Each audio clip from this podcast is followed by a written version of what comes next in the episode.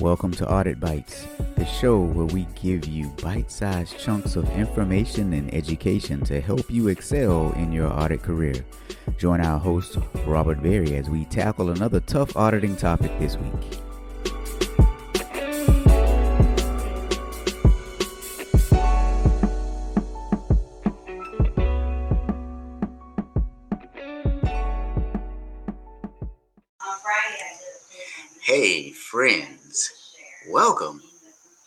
Episode number 17 of Audit Bites. Now, if you're just joining me for the first time, Audit Bites is the first live show where we talk about, well, auditing. And I'm your host, Robert Berry. We do it live here on LinkedIn, but we're also on your favorite podcasting platforms. Yes, that includes Apple, Spotify, Google, anywhere you listen to podcasts. And guess what else? You can get CPE just for listening or watching me. Go to auditbites.com for more information. And you've seen today's topic. It's probably a touching one and it's going to make some people mad. But today's topic auditors can't fix a corrupt culture. Auditors cannot fix a corrupt culture. Now, my man Alex is here, and Alex says, Excellent topic, sir. Alex, who is sir? I know I'm old, but do I look that old? No, I'm just, kidding, man. Hey, thanks for joining me, man. Uh, we should probably hop on a Zoom call at some point just to get to know one another. Because uh, I know you're doing some good stuff in the audit space surrounding social media. And so it would be great to just hop on a call, get to know you.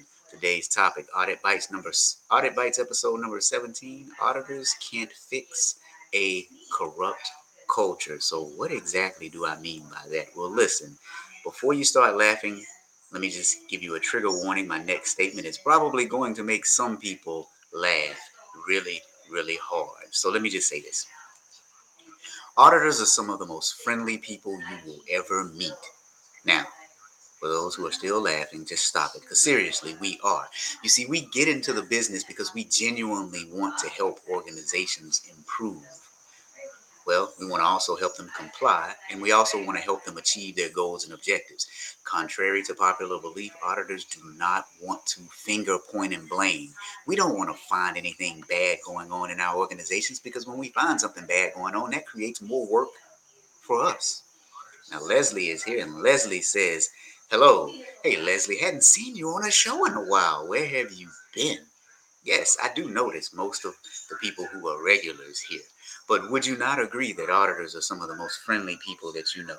If you're in agreement with me and you're listening to me today, drop a yes in the chat. Better yet, drop a heck yes into the chat. Now, Pozo is here, and Pozo says, I'm not laughing. I was a friendly auditor. Yes, Pozo, and you are just a friendly all around person. So, but again, seriously, auditors are some of the most friendly people that you would ever meet. The question is, why are we so friendly and why are we so nice? Part of it is because we're logical thinkers. Um, and so when you think logically, it's either right or wrong, good or bad. So Alex is here, and Alex is saying, heck yes, we are friendly people. My man Clarence, Clarence, my man, good to see you. Clarence is saying, yes, sir. Leslie, Wendy is saying, yes, hey, Wendy. Leslie is saying definitely yes. And Joe is here, my partner in crime, Joe. I'm going to see you in just a couple of hours. Joe, this is a day for me. This is my third, second show that I'm on today. And then we still have our show to do. So today I'm actually kind of worn out. But auditors are some of the most friendly people that uh, you would ever meet. Here's the problem. Unfortunately, many of us work for emotionally unstable organizations where we face where we face pushbacks and setbacks. Let me say that again. Unfortunately, many auditors work for emotionally unstable organizations where we face pushbacks and setbacks. Now, Wendy makes a good point. I mean, Joe makes a good point. Joe says some are more friendly than others. Yes, I agree with that. And Trent, my man, how's it going, Trent? Hey, we hadn't talked in a minute, man. We need to catch up. Trent says the best compliment I got from a CAE was that approach seems very logical. Okay. Exactly. We're very logical, and so we like to do things in a methodical way, which means that you don't get any fluff or nonsense or BS with us. But unfortunately, many of us work, like I just said, for unstable organizations. And you're probably wondering, where in the world am I going with this? Oh boy, just hold on one moment because you'll see where I'm going with this. All right. Princess Cruise Lines, a subsidiary of Carnival, they were convicted and sentenced in April of 2017 and fined $40 million after pleading guilty to felony charges stemming from its deliberate dumping of oil contaminated waste from one of its vessels and intentional acts to cover it up. So they dumped waste into the water and they intentionally covered it up. Shame. this was and remains the largest ever criminal fine for intentional pollution from ships. Let me say that again. This was and remains the largest ever criminal fine for intentional dumping from ships. And if it as if it could not get any worse. This was in 2017. They were fined $40 million. Well, you know, when the government fines you for doing things, oftentimes there's some remediation efforts that must take place. And oftentimes you find that after companies are fined $40 million from the federal government, they get better. Sorry, didn't mean to laugh. They didn't get better. As a matter of fact, in 2019, Princess was convicted of six violations of the probation. They were fined an additional $20 million and required to undertake more remedial measures. You see, in that case, what in this case, here's what happened afterwards there were two violations that involved interfering with the court's supervision of probation. So they got assigned a monitor. If you listen to the Friday Froster, we talk about how a lot of banks have been assigned monitors, someone to oversee their activities to make sure that they actually straightened up. So they were assigned a monitor, and what they did was they interfered with the court's supervision. The monitor, a part of the requirement was that they hire a third party firm to do audits. What they would do is find out when those third party audits were going to take place, and they did some spot cleaning up. So they so they sent in some a group to clean up the stuff right before the audits were about to occur, meaning the environment was not stable before that. It was just simply right before the audits. So here are the results of the probation. Here's some of the things that they were required to do based on the probation. So they'd already been pleaded guilty. They were put on probation. They were still doing things that were bad. First, failing to establish a senior corporate compliance officer. So they didn't have anyone at the highest level that was in charge of compliance. That um, so they were required to hire a corporate compliance manager or chief compliance officer, whatever you want to call it, with responsibility and sufficient authority for implementing new environmental measures that was one requirement. Um, so that happened. Then in October of 2021, the monitor and the third party auditor both got together and wrote the federal judge overseeing the case. And here's what they said they said that the failures, and I quote, reflects a deeper barrier a culture that seeks to minimize or avoid information that is negative, uncomfortable, or threatening to the company, including to top leadership. So here's what they're saying anytime someone like the auditors or the monitor tried to give management bad news, they downplayed it. They didn't want to hear it. They ignored it. How many of you work for organizations when there's bad news and they blame who? The auditors.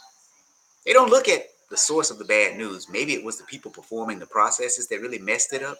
No, no, no, no, no. It's the auditor's fault because you brought it to their attention and you told them that it was an issue. All your fault, auditors.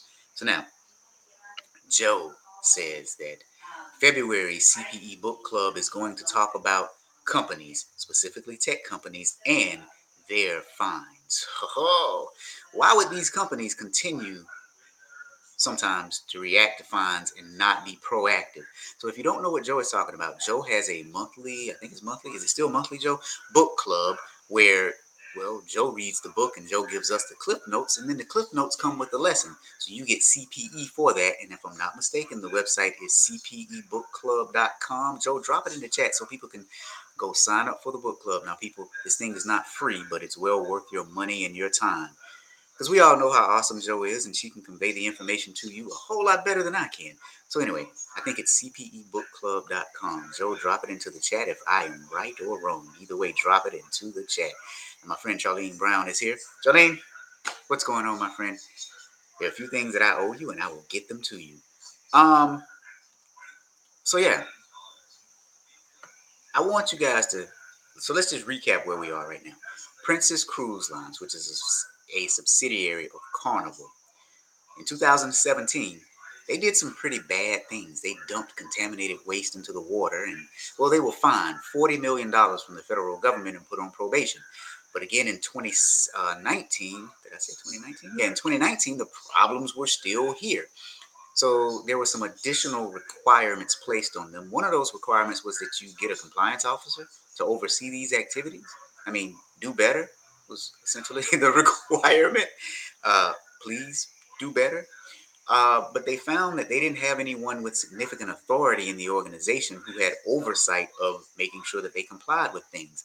Now, it was so bad that they got a monitor, someone to, well, make sure that they were doing the right thing.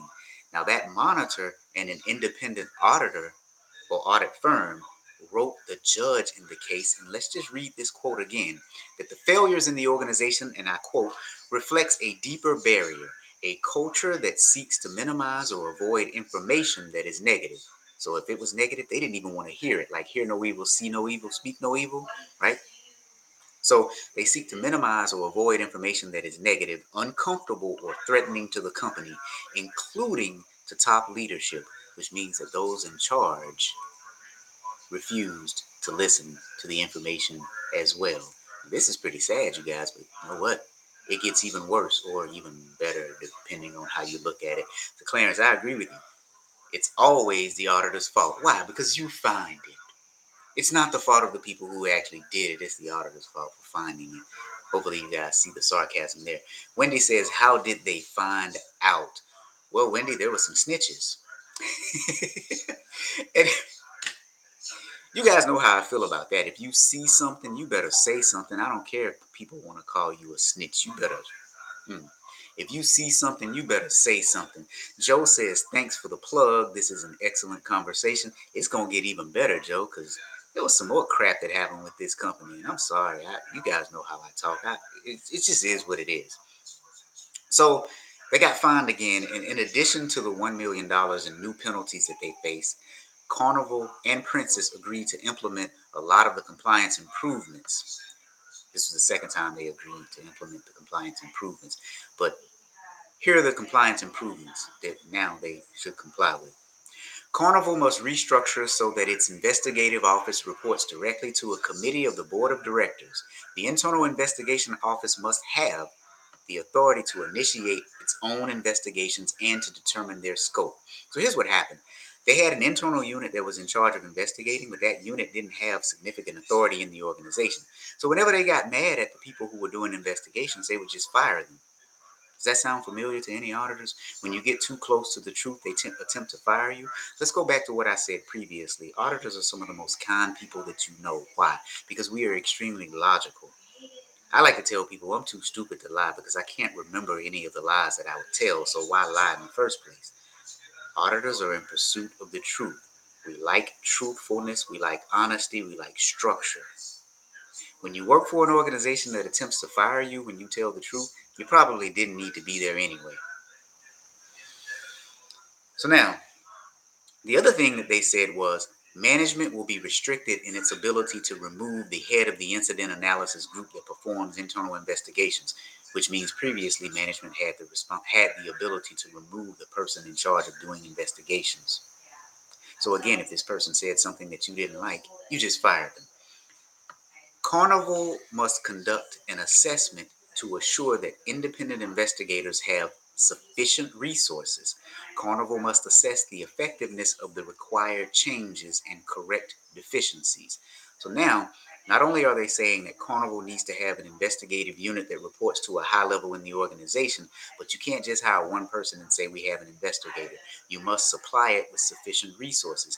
Now, if we use our logical minds, which the auditors do all the time, in order for this to be a requirement after fines and penalties means that they didn't have it adequately resourced from the start. We're not stupid here and you can't fool us. No one would require you to do this if you were already doing it. All right. So now, Joe says auditors need to be tattletales. You're darn right. And whistleblowers. That is our job. Have the courage. But we also need to help our organizations with their culture in the first place proactively. So this stuff doesn't happen. Now, if you missed last week's episode of the Friday Froster with Kelly Paxton, Joe, and myself, we talked a lot about culture in that episode. And by the way, if you want to train if you want to train your people on culture, you need to hire Joe. Joe is like a culture and ethics expert. So, Carnival, Princess, if you guys are listening, anybody from that organization, Joe Irvin is her name. She's in the chat. Go look her up. You guys need her, seriously. This kind of crap is crazy. Uh, Wendy says that is what I thought because it seems hard to catch that. Yeah, there was a snitch. Come on. And I shouldn't even use the word snitch. I'm using it in a good way, and I'm kind of joking about that. But yeah, it was a snitch. Um, but the other thing that they said was if Carnival fails to meet the deadlines in the plea agreement, it will be subject to fines of $100,000 per day, rising to $500,000 after 10 days. So, um, what I like about this is we're now talking about corruption, and we're talking about corruption and its tie in to company culture because those two things coexist.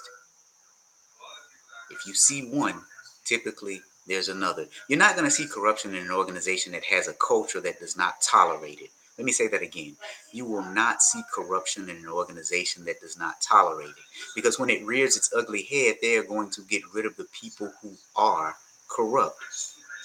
If the organization keeps people around that are con- corrupt, then you can assume that they condone their behavior. So let's not let's not fool ourselves and think that there are organizations that are blatantly, consistently corrupt that have good people. No, you're condoning this behavior if you allow these people to stay. So now Alex says a drop in their proverbial financial bucket, though. Yeah, that is very true. It is only a drop in their proverbial financial bucket, which is why, honestly, as consumers of these products or services, here's what we need to do. We need to start putting our money where our mouth is. When we see organizations that have atrocities like this, we need to stop supporting them, especially when it's luxury items and not necessities. Just my opinion. People can get mad all they want, but I don't care. The reason things like this continue is because we condone it. We either condone it by staying employed at organizations and not not uh, disclosing this and telling people what's happening, or we condone it by continuing to spend money at these organizations. Either way, that's our fault if we know that a culture is corrupt and we continue to support an organization. So, who else do you blame? Now, as we always do in these episodes, I'm going to bring up some points to consider, especially for auditors when it comes to culture. We see a lot of the best of every organization we work for, but we also see the slimy side of the organization. So, let's talk about this for just one minute. There's an article I'm going to refer you guys to. Um, let me see. Oh. So there's an author named Allison Taylor. She wrote an article titled Organizational Culture in Corrupt Companies. She wrote this article in May of 2015 in the Corporate Compliance Insight uh, Journal. If you go to corporatecomplianceinsight.com, I'll probably drop it into the uh, show notes.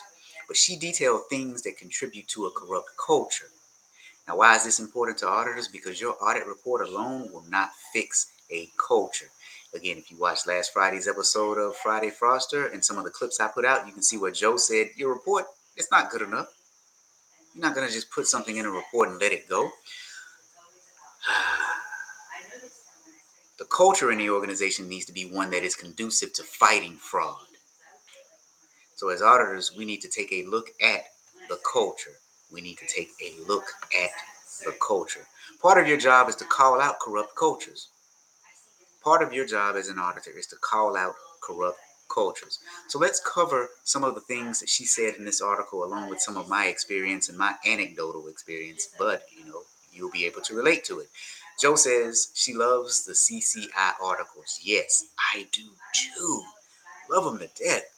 So let's get to our first point about article about auditors.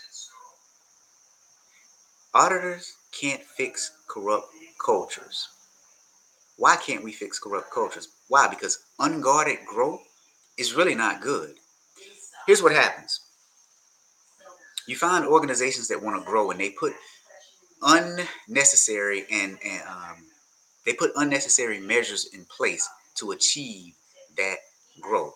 Now, in this article, here's what this author said. She said, A company that is focused only on growth with a huge emphasis on growing revenue and sales is vulnerable to corruption, as is a company that is growing fast or very acquisitive. So companies that are growing fast and acquiring a lot of other companies are, you know, more prone to corruption. I'll give you guys an example. Most of us remember the mortgage industry in 2007 and 2008 when it started heating up and when it actually collapsed. Here's one of the reasons why it collapsed. The federal government came in and said, look, here's what we're going to do. We're going to allow mortgage companies to offer loans where you have stated income and you're going to not have to provide any documentation to substantiate your income. The government said that they were going to back those loans as long as they didn't default within the first 90 days. So, what did companies start doing? They started handing out loans like candy. I remember working for an organization where we had a Waffle House waitress come in and say she made $200,000 a year. That was her stated income. We gave her the loan. Do you really think she made $200,000 a year? No, but we were growing very fast. We were growing because there were some unrealistic standards that were in place. We collapsed as a company. That bank is no longer around. So, unguarded growth at companies is not good, but it also leaves you open and susceptible to fraud.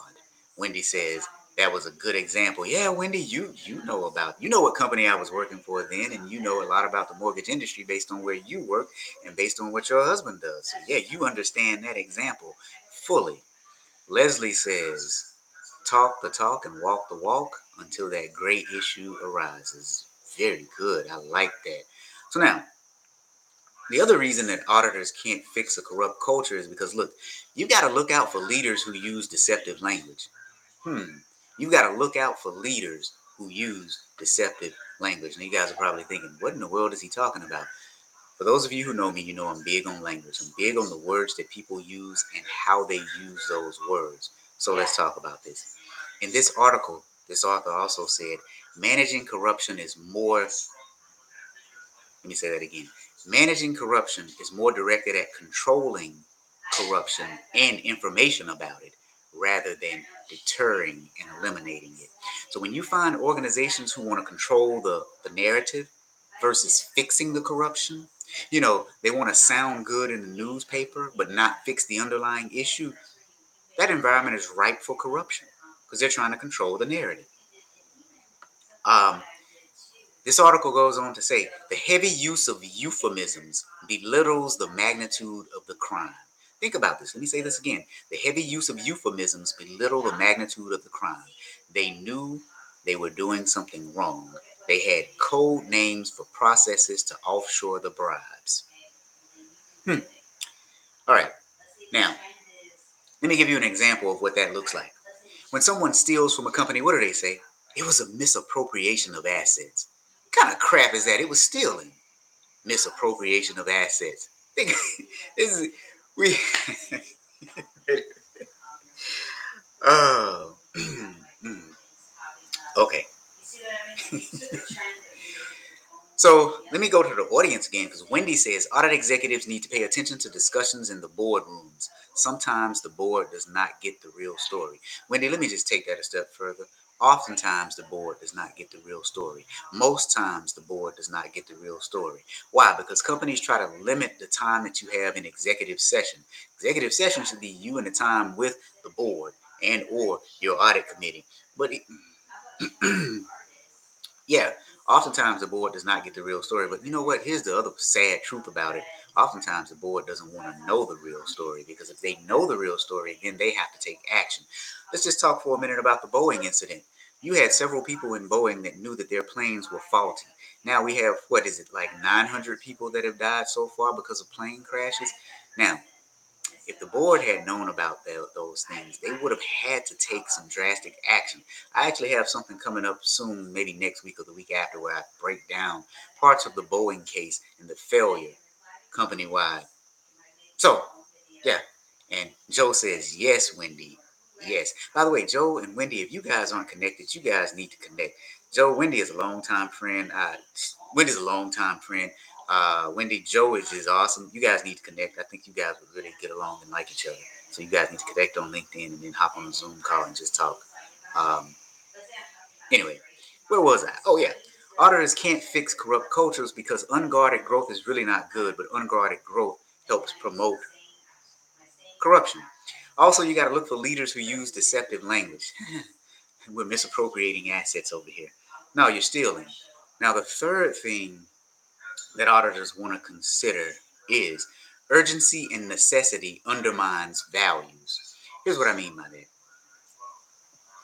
What people will do is they'll tell you, we need this today.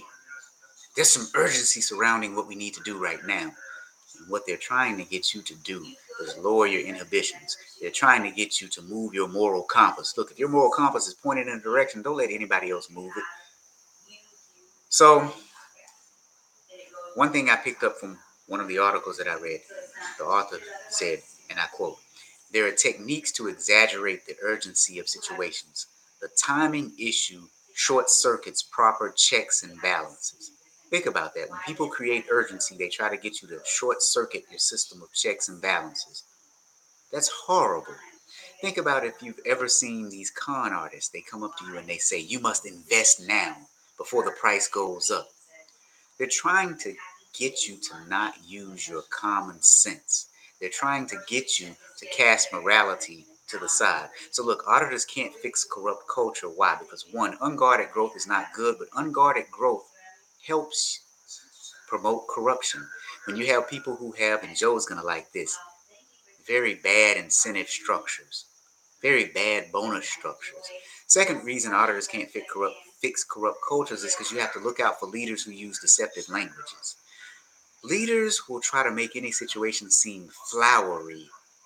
Corrupt leaders, sorry. Corrupt leaders will change the language for a situation and make it sound flowery. They'll use heavy euphemisms to belittle the magnitude of a crime that has occurred. Now, the third reason auditors can't fix corrupt cultures is because urgency and necessity undermines values. People will try to get you take a sense of urgency in a situation to compromise your morals, your ethics, your values. But we're not done yet. Next, I'm going to give you some high level culture red flags, just three of them, and they're extremely high level. But before I do that, have you guys heard about my best-selling book, Ask Better Questions, Get Better Answers, Perform Better Audits? Hey, this is a great book. It's all about the art of asking questions while auditing. Because why? Well, as auditors, our job is to ask really good questions. Where can you get this book? You can get it on Amazon. Or you can go to askgetperform.com and take a look at it on my website. The book hit the top 50 in the US and hit number one in France. I say all the time, why France? I don't know. Maybe French people like me. Hopefully, you guys in the US like me too. But go get the book. Ask, get, perform. Ask better questions, get better answers, perform better audits. So, we're on episode 17 of Audit Bites, and what we're talking about today is auditors can't fix corrupt cultures. So, if we can't fix corrupt cultures, what in the world are some warning signs, just high level red flags that your organization may be corrupt? Before I go there, let's go back to Leslie in the audience. Leslie, I loved your girl. Leslie says it was a great book, having all my staff read it. You know what? Here's the other thing, too, Leslie. I do have a four, eight, and 16 hour training program based on the book. So if you guys need to fly me out, I mean, I wouldn't say no. I'm not free though, but but uh, but but no. Um, so look, what are our high level red flags that your culture might be corrupt at your organization? Again, these are just three things that are very high level, but let's just dig right into it. First one Look, dishonest people make unreasonable demands. Low funding for projects, unrealistic goals, things like that. When you see that happening, you may be in a corrupt organization. So let's look at what that looks like for some some audit departments. Think about this. Have you ever worked in an audit department where they wanted you to cover everything under the sun, but they only gave you funding for one person? How in the world are you going to do your job? Now, when they try to stifle your forward progress by putting a stranglehold on your funds, you probably work for a corrupt organization. No one would do that. Or they set unrealistic sales goals for their salespeople. Hmm, there may be some corruption going on. So you have to look for unreasonable demands in the organization. If your organization is giving you unreasonable demands, it may be corrupt. Now, Wendy is saying management trying to steer the audit plan 100%. I didn't put that one on here, so that's going to be our bonus for today. Thank you, Wendy. When management tries to steer your audit plan, you may be in a corrupt organization. They'll tell you things like, we don't believe that this is a risk. You shouldn't look at this. Why are you looking at this? This isn't something that auditors should be looking at. Hmm. And here's Joe. Look at the incentive plans. That's right when they have unreasonable, unrealistic, or extremely generous incentive plans, what are you incentivizing? People need bonuses. I do agree with bonuses, don't get me wrong. But when you have overly aggressive bonuses and then you scratch your head when people end up defrauding your organization, you incentivized it. So, Pozo, what you got for me, Pozo? Pozo says makes me reconsider how nonprofits budget and are funded. Oh well, yeah. Well, see, I'm just trying to make you think, Pozo. Just trying to make you think. That's all. So look, high level culture red flags. Look, dishonest people don't make uh, dishonest people make unreasonable demands. But let's look at the other thing. If ad hominem arguments are everywhere in your organization, you might be in a corrupt organization. Let me give you an example of what that looks like. So, as an auditor, you find out that there have been some people that have been stealing money from the cash vault. You go and you tell management, and then management looks at you and says, Why were you looking at the cash vault? You're a terrible auditor. How in the world could you do that? You see, when they start attacking the person and not the facts, there's a reason why they don't want to discuss the facts. And it's probably because the organization is corrupt. All right. So high level culture red flags. Dishonest people make unreasonable demands. If the incentive structures are off, you might be in a corrupt organization. Second, if they use ad hominem arguments, they attack the person and not the problem. Hmm, you may be in a corrupt organization. And let's just talk about the third thing here. If there's a fear of an individual but not the principle, you might be in a corrupt organization. Now, let me explain what I mean by that. Let me just give you guys an example. So recently, I was working with a client on a project, and ooh, something was bad. It was wrong. It was really, really bad. So I went to the client and I said, Hey, this is bad. It's actually probably the worst thing that I've seen in a while. You probably want to fix this. The response I got was, you shouldn't say that out loud because Mr. Mr. Black, we'll just call him Mr. Black, because Mr. Black created this process. Now, here's the deal I don't care if my mother created the process. If it stinks, it stinks. When you are in fear of a person over a moral principle, which honesty is a moral principle, you are probably in a corrupt organization. If you are in an organization where some people are above reproach, in other words, you can't say that they've done something wrong simply because of their status or position, you're probably in a corrupt organization and you probably need to run. You probably need to run after you disclose it. Because I, again, I believe that auditors, when you see something, you should say something. So let's just say, for example, in your organization, you found out that the CEO was stealing. And then you told the controller that the CEO was stealing, and the controller said, You can't say that about the CEO. I'll tell you guys a real story. So one time I was working for this organization and we found out that there were some things that were happening that were illegal, unethical, and immoral. And so I so I brought them up to some members of the executive cabinet, and one of the first things they said to me was, You can't say anything about Miss Susie. She's our church member. She sits on the front row every Sunday. Hmm. So that means that she could not have done this illegal act that we have ample evidence showing that she did. By the way, she admitted to doing it too, so I still shouldn't say anything, huh? So again, some high level red flags that your culture may be corrupt. Dishonest people don't make unreasonable demands of you. When you have ad hominem arguments everywhere, you better watch out. Fear of an individual, but not the principle underlying the situation, may be a red flag that your organization is corrupt. And again, what I mean by that is if you are fearful of saying something when something is wrong because of a person's position or authority, you probably need to run because that organization is not going to do you any good. As a matter of fact, here's what's going to happen. As soon as you start disclosing the truth as an internal auditor, what they are going to do is they are going to blame guess who? You because you shouldn't have been able to find this. You shouldn't have been looking at this. It's all your fault. Here's what I want to say to you guys. Everybody should have a favorite auditor in their life. And if you have a favorite auditor, you should get them some audit gear. I have I Love Audit shirts, mugs, hats, all kinds of stuff. I have awesome auditor t shirts and all kinds of audit gear and apparel that your favorite auditor will love. Go to my website, thatauditguy.com for more. But what I want to do is thank you guys for joining me on Audit Bites, episode number 17. Auditors can't fix a corrupt culture. So if you feel like you are working in a corrupt culture, here's what I want you to do. First, I want you to say something. If you see something, say something. If something is corrupt, snitch, tell, tattletale, whatever the derogatory name for it is called, do it. Second thing is see what happens. Because a good organization would be willing to fix things that are going corrupt. If it's a bad organization, here's what we do as auditors because we're logical. We feel like if we show them the information, someday they will change. And we stick around these corrupt organizations holding out for hope. At the, now, at the same time, we are suffering mentally and physically because, well, we're getting browbeaten every day at this organization, waiting for them to change. Screw that. Find you another job. Stop waiting for corrupt cultures to change disclose the truth, snitch, tattletale, do whatever.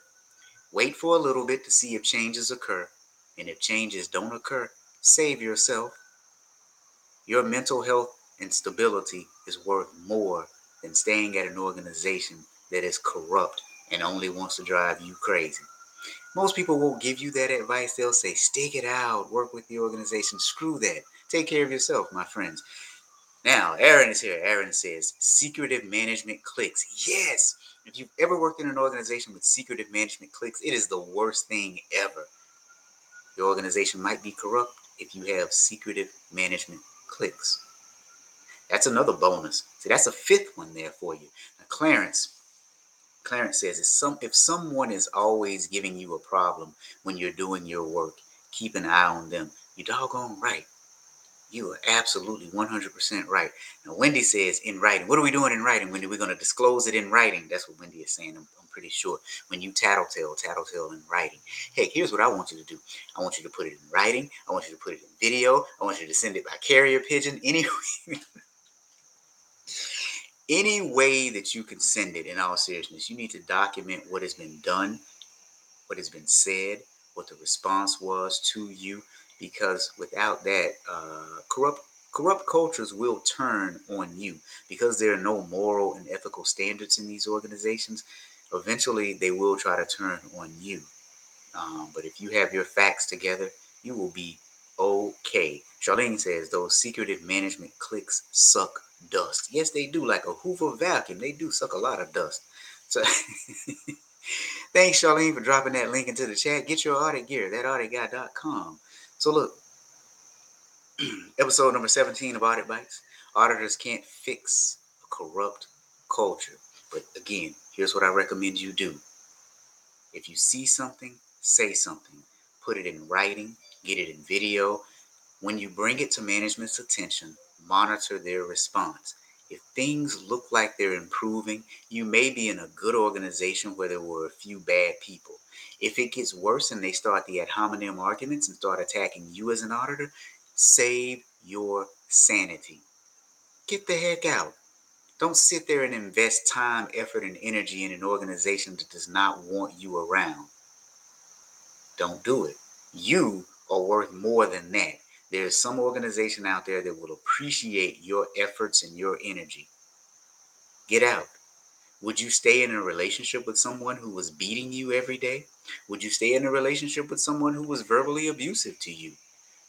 An employment relationship is a relationship unlike any other. Um, Wendy says, when things blow up, people say, Where was I? Right, right. So they don't want you to look at it in the beginning. Then when things go to hell in a handbasket, they say, Where was audit? Which do you want? That's why I say don't play these mental gymnastics with people and start jumping through hoops at corrupt organizations that really don't want you around. They have you there just for the sake of saying I have an audit department. Go find some place that appreciates you. Now, let me just say this. I say the same thing about any relationship you're in, whether it's an employment relationship, a personal friendship, or a romantic relationship. They don't appreciate you, get gone, man. Um, Pozo, says, Pozo says carrier pigeon. I'm just saying, carrier pigeon, that works, man. That's all I'm saying. So, um, my friends, thank you for joining me on episode 17 of Audit Bites. If you like what you have heard today, refer this podcast to the rest of your staff, to all of your friends who are auditors. Look, I I do this because I just like doing it. I like talking to auditors. If you've gotten value from it, send it to somebody else. By the way, if you want to if you want to be a sponsor or an advertiser on this or any of my other podcasts, give me a call and let's talk. I'm now accepting sponsors and advertisers. You'll start to see that soon. Spread the word about this podcast to your friends who are auditors because sometimes we need help. We need a support system for our people. And Alex says, Thank you for having us. He also says that he already has. I'm assuming by that you mean you've already referred this podcast to other people. And Pozo says, Great episode. I just want to thank you guys who consistently join me and who spread the word. Again, I'm just here trying to help auditors be better in the workplace. Episode 17, Audit Bites. Until next time, my friends, see ya.